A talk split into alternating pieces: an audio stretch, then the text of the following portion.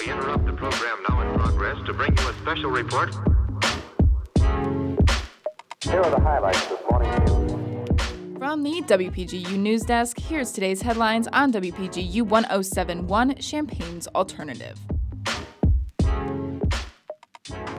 From WPGU News, I am Layli Nazarova. It's Friday, November 3rd, 2023, and Urbana Recycling Center has provided an environmentally friendly way for people to dispose of their Halloween pumpkins. The Landscape Recycling Center is holding its annual Pumpkin Smash event tomorrow, where the public can bring their pumpkins and smash them up. The pumpkins will then be composted by the recycling center, returning nutrients and water to the nearby soil.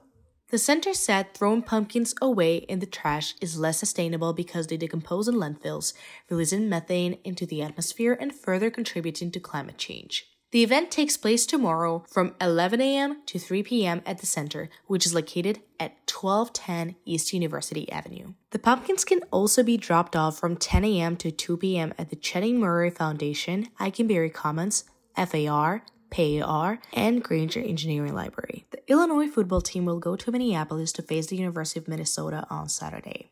The Fighting Illini have a record of three wins and five losses compared to the Gophers' five wins and three losses. If Illinois wins, this would be their third consecutive win over Minnesota.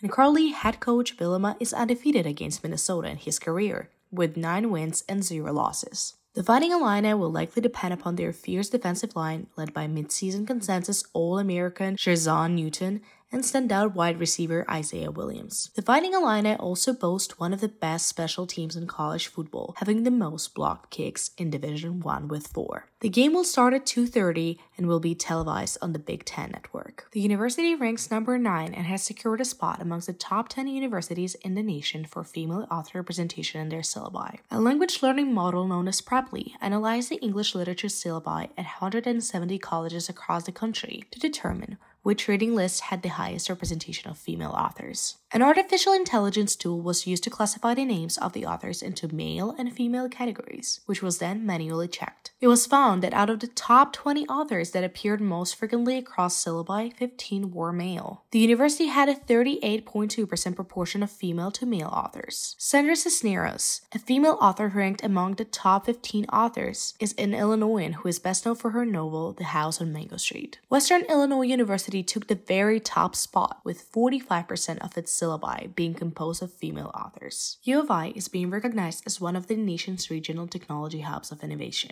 The Biden Harris administration is one of many impressed by the biomanufacturing advancements led by the University of Illinois Fermentation and Agricultural Biomanufacturing. IFAB. IFAB specializes in converting crops like soybeans and corn into high value goods, including ethanol for fuel, food ingredients, new types of textiles and fibers, and even cosmetics. CEO of the American Edge Project, Doug Kelly, also praised IFAB for its innovations and being able to turn grain into short lived plastic, protecting the environment. In today's World News Roundup, WPG News presents this week's international headlines. Uganda is claiming to have captured the leader of a militia with ties to the Islamic State of Iraq and the Levant. The leader of the Allied Democratic Forces, which is based in the neighboring Democratic Republic of the Congo, was captured in a raid on Tuesday. The ADF was responsible for the killings of a South African and British couple and their Ugandan tour guide in November. Russia has revoked certification of the Comprehensive Nuclear Test Ban Treaty. The treaty, adopted by the United Nations in 1996, prohibits the testing of nuclear weapons and explosives. Russia joins only eight other countries, including the United States, to not ratify the treaty. More than 3,600 Palestinian children have died since the war between Israel and Hamas began 25 days ago, according to Gaza's health ministry. Children make up about 40% of those killed so far in the war. Contributing reporting for this newscast was provided by Laszlo Toth, Madison Holcomb, Peter Derrah, Sonpari Singh, and Stephanie Orellana. Our deputy news directors are Elisa Eden and Kaylin David, and our news director is Madison Holcomb. For WPG News, I am Layli Nazarova.